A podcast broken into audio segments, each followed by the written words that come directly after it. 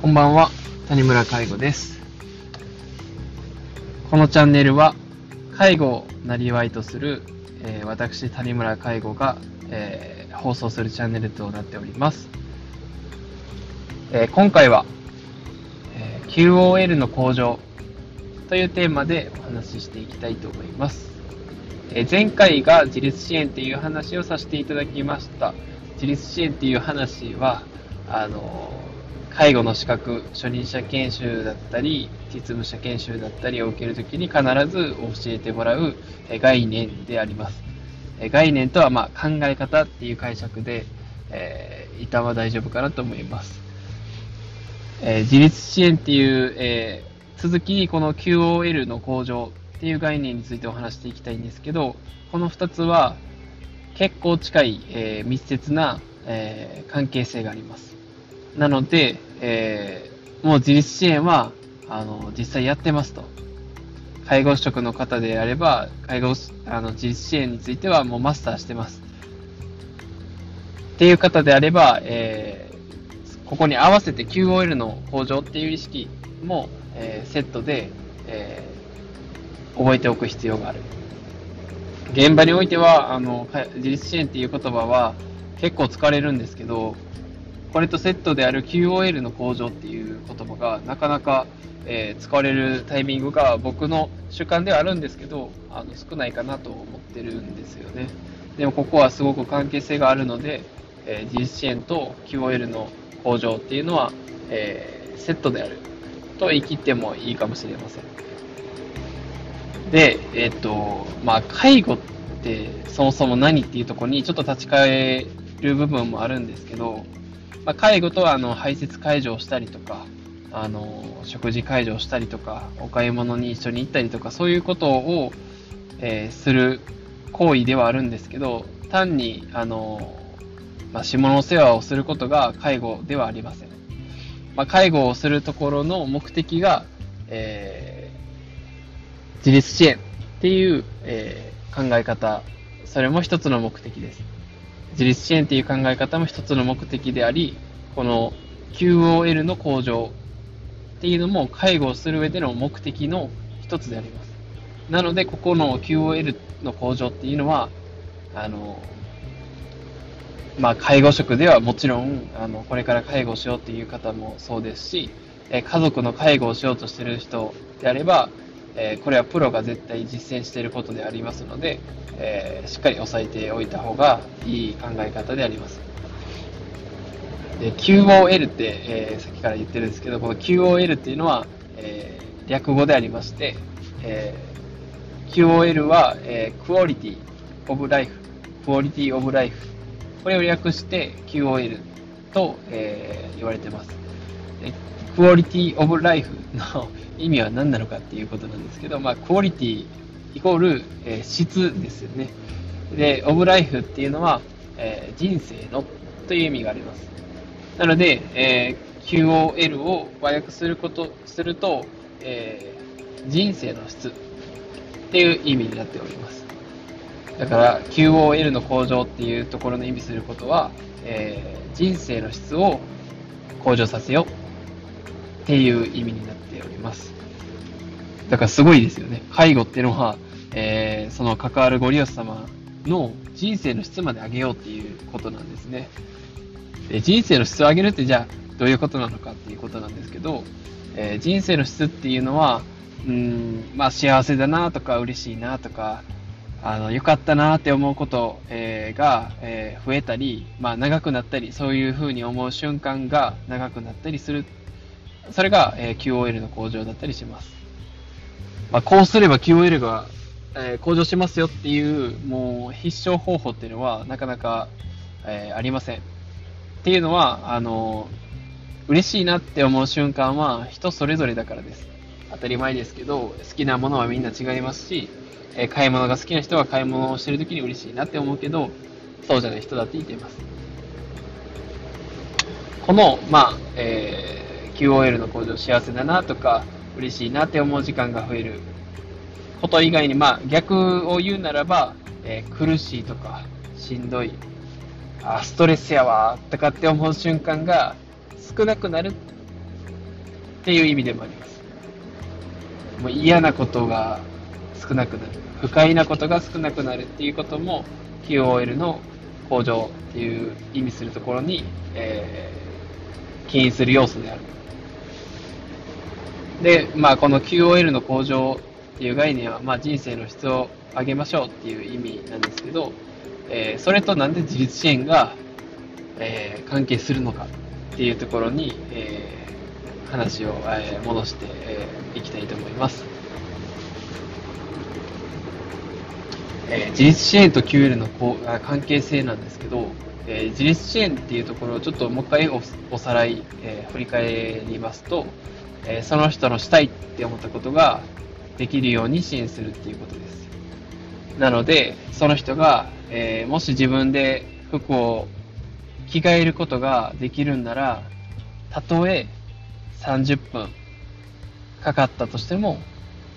ヘルパーは、あの手伝ってはいけない。ということです。理由は、ヘルパーがそれ、その30分かけてせっかくできる、えー、服を着替えるっていう行為をヘルパーがやることによって、どんどんどんどんそれに慣れてしまってできなくなるから。だから、あの、自立支援っていう考え方で、えー、その人のできることを、できる、まあ、行動を奪ってしまってはいけない。っていうことなんですけど、じゃあ、えっと、ここに QOL の向上を考え、絡めて考えると、例えば、ー、わかりやすい例で言うと、あの、今日は、あの、楽しみにしてた、あの、外出の日だと。で、外出して、えー、まあ、映画に見に行きます。で、映画に見に行くっていう、その映画の予約もしちゃってます。10時からです。で、えー、その人の、えー、朝支度を一人でやってもらう。で、そこにヘルパーが見守りをします。で、その時に、あの、一人で、えー、その自立支援っていう概念の上で、えー、一人で、えー、服の用意だとか全部用意してもらう。で、あ、このままやったら、ちょっと、そのえー、時間に間に合いそうにないかも。っていう時に、いや、でもこれで自分がやったら自立支援、自立支援の概念から外れるから手伝うことができないんです。だから自分でやってください。急いでください。もう、えー、映画に行く時間が迫ってます。って言いながら、えー、結局これ映画に、えー、行けなかったら、ショックですよね。楽しみにしてた映画がいけないんですから、まあ、こういう場合は手伝ってあげましょうっていう、まあ、普通に考えたら、えー、わかる話であります。で、そしてもう一つ、えー、遊びに行くって時ですね。例えば、えー、買い物に行くでもいいんですけど、買い物に行く時に、えっ、と、できるだけたくさんの服が見たいとします。で、そこで、えー、また朝の支度をするわけですけど、一人でやったらすごく時間がかかる。で、時間がかかった分、買い物に、えー、行ける時間、服を選んだりする時間が、どんどんどんどん減ってしまう。でもそれは、え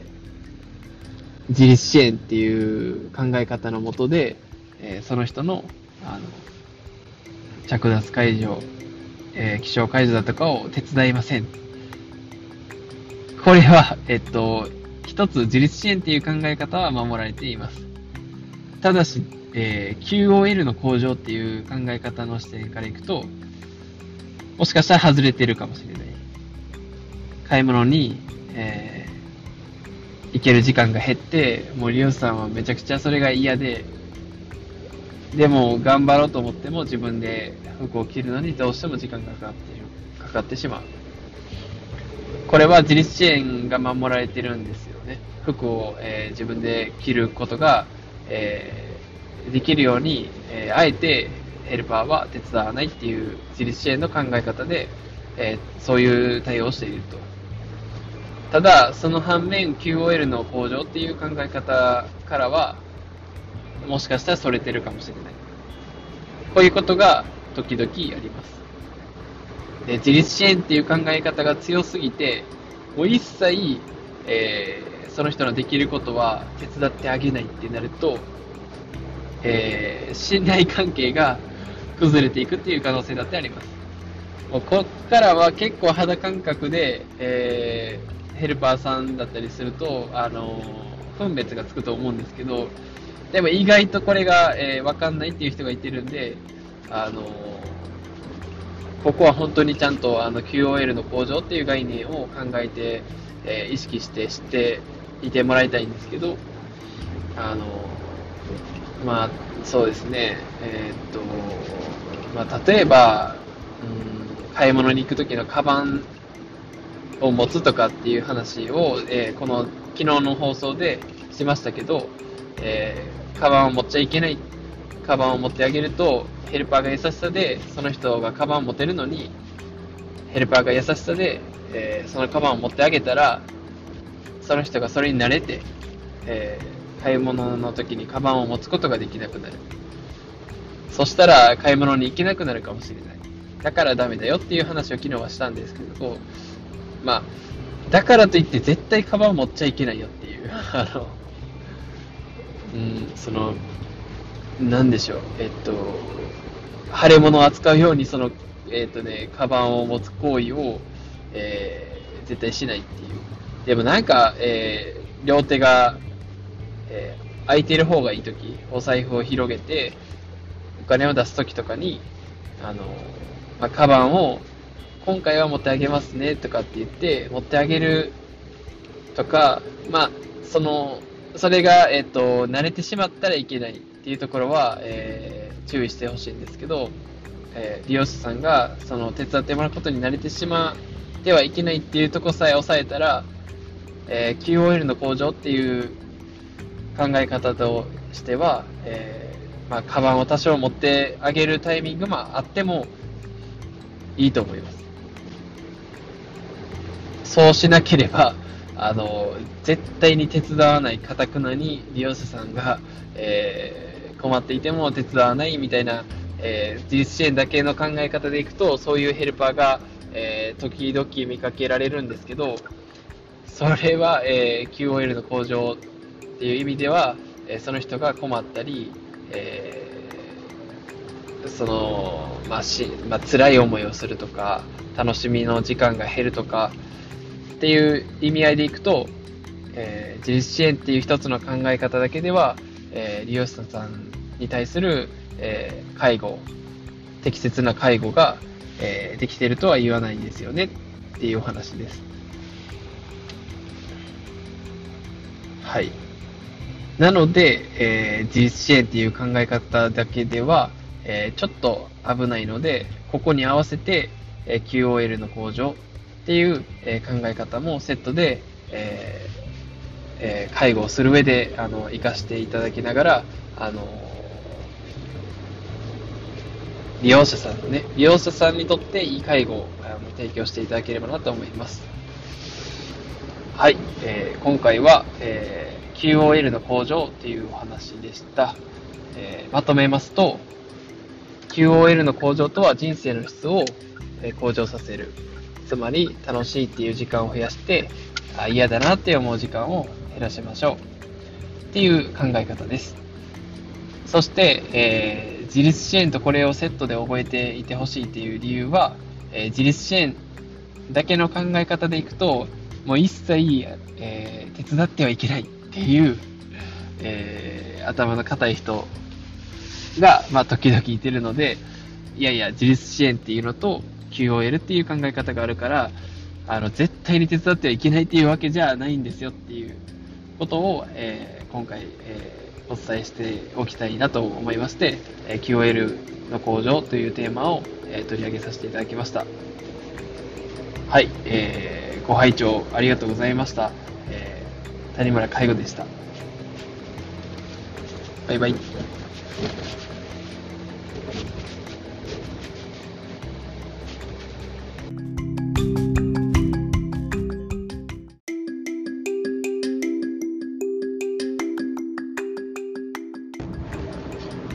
んばんは、谷村介護です。このチャンネルは、えー、介護をなりわいとする介護職が放送するチャンネルとなっております。えー、今回は、介護のベテランは素人であるというテーマでお話ししていきたいと思います。えー、ベテランは素人である。これが、えっ、ー、と、一見、まあ、矛盾しているように感じられるんですけど、えー、実際に、えー、言えることで、まずベテランっていうことは、えー、まあ、介護職であるベテランっていうのは、あのその利用者さんのことは熟知していて、え、この人がどういうことが好きか、どういう、えー、生い立ちで、今、ここの、えー、例えば、施設利用者だったら入居するまでの生い立ちを知っているとか、あの、訪問介護であれば、えー、その家の家族構成をよく知っていて、えー、まあ、例えば独居の方やったら独居であるけど、実はあの昔結婚してる、えー、結婚していた旦那がいてたとか、なんかそういった背景も知っているし、えー、そしてその、えー、まあその人の解除の方法ももちろん分かっているっていう、あの性格も分かっていて、えー、身体機能の方も分かっている。あのまあ、例えば透析をしている方であるとか、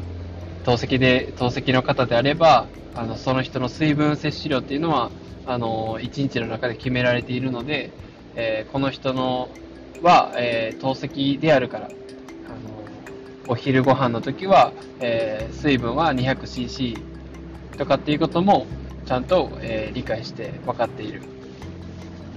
とか、えー、カテーテル、え入れてる、まあ、バルーンというものを、あの、まあ、留置カテーテルですね、を利用されている方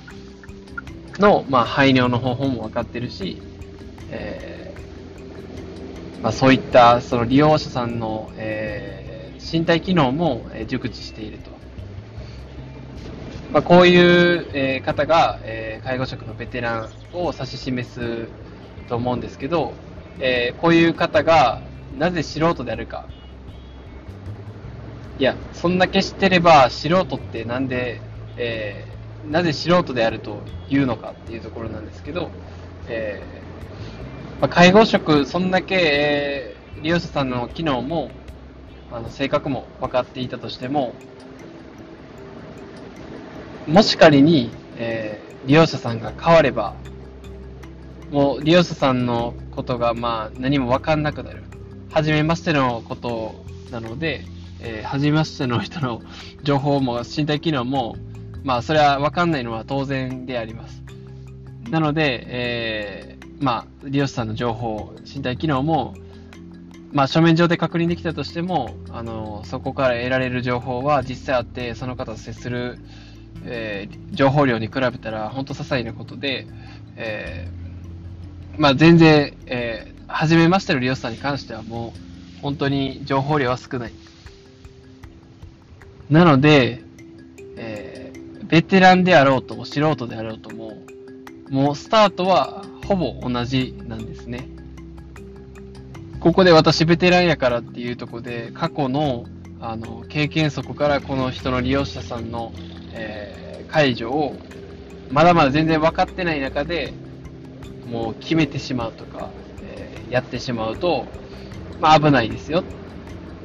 ていうことが、あのー、お伝えしたくて、えベテランは素人であると。これは、えっ、ー、と、啓発の意味を込めて、そういうふうに表現しています。まあ、実際、あの、ベテランになると、あの、それこそあの、透析の方が、えー、水分摂取量は、えー、固定されているとか、あの、ポートがあるから、えー、右腕にポートがあるから、左腕で血圧測らないと、いけないとか、あの、在宅酸素療法を使われている方は、えー、あの、サチュレーションっていう機器で、えー、その酸素 SPO2 を測らないといけないとか、こういったことに関しては、あの、結構あの、医療的知識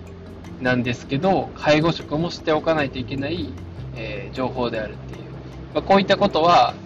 まあ、確かにベテランさんじゃないとこの辺は、あの、わかんないです。それこそあの初任者研修や実務者研修を受けてこられた、これから、えー、介護の資格を取って介護しますっていうような人は、こういった情報は教わらないので、えー、知らないと。まあ、この辺の差は、あの確かにあるんですけども、あの初めましての利用者さんに関しては、あのその素人の方とベテランの方にそんなに大差はなくて、えー、ここから、えーどうやってその人の情報を引き出すかっていうところからが、あの、まあ、差生じるにしても、えー、その、初めましての方に関しては、もう自分はこの人の介護素人っていう意識であるべきである。と僕は思います。じゃないと、えっと、あ、この人、はいはい、あの、基本情報の紙に書いてるね、情報を見て、はいはいとか言って、えー、こういう人はこうやからこうしてって、もうまさにこれは知ったかぶ、知ったかぶりであり、傲慢になります。だからそういう風にならないために、えー、今もし介護歴が長い方は注意していただきたいですね。で、えー、っと、まあ、家族側、その介護を、えー、自分の家族に受けてもらう介護サービスの利用をあの家族にえ受けてもらうっっていう場合は、その家族からしたら、そのベテランさん、ベテラン介護職が、えー、そういう知ったかぶりをされるような、えー、事業所はあんまりよろしくないかなと。あんまりそういうベテランさん、その介護歴10年目ですみたいな人が、えー、これからちょっとサービスの利用を検討してるんですけどっていう段階で、あの、もう決めつけるように、この人はこうだから、こうした方がいいっていうことで、えー、まあ、それが合ってる場合もあれば、間違ってる場合もあるので、あの、そこは、あの、十分に気をつけていただきたいポイントでもあります。ということで、えー、今回は、えー、ショートバージョン、えーこれはあの前回、この1個前の放送が14分ぐらいかかっちゃったので、ちょっとそこの反省っていうところで、えー、ちょっと今日は、えー、ショートバージョンでの放送とさせていただきます。最後にまとめますと、えー、介護職のベテランは素人である。えここから伝えたいのは、あの、初めましての利用者さんに対しては、素人の気持ちでありましょう。っていうことが、あの、お伝えしたかったことです。で、その理由は、あのどんだけベテランであると、その人と接して関わっていきながら情報を得られないと、えー、ちゃんとした介護できない。なので、情報を得られる前から知ったかぶりをして、えー、私はベテランだからというプライドや傲慢、えー、知ったかぶりで介護をどんどん進めていくことは良くないので気をつけましょ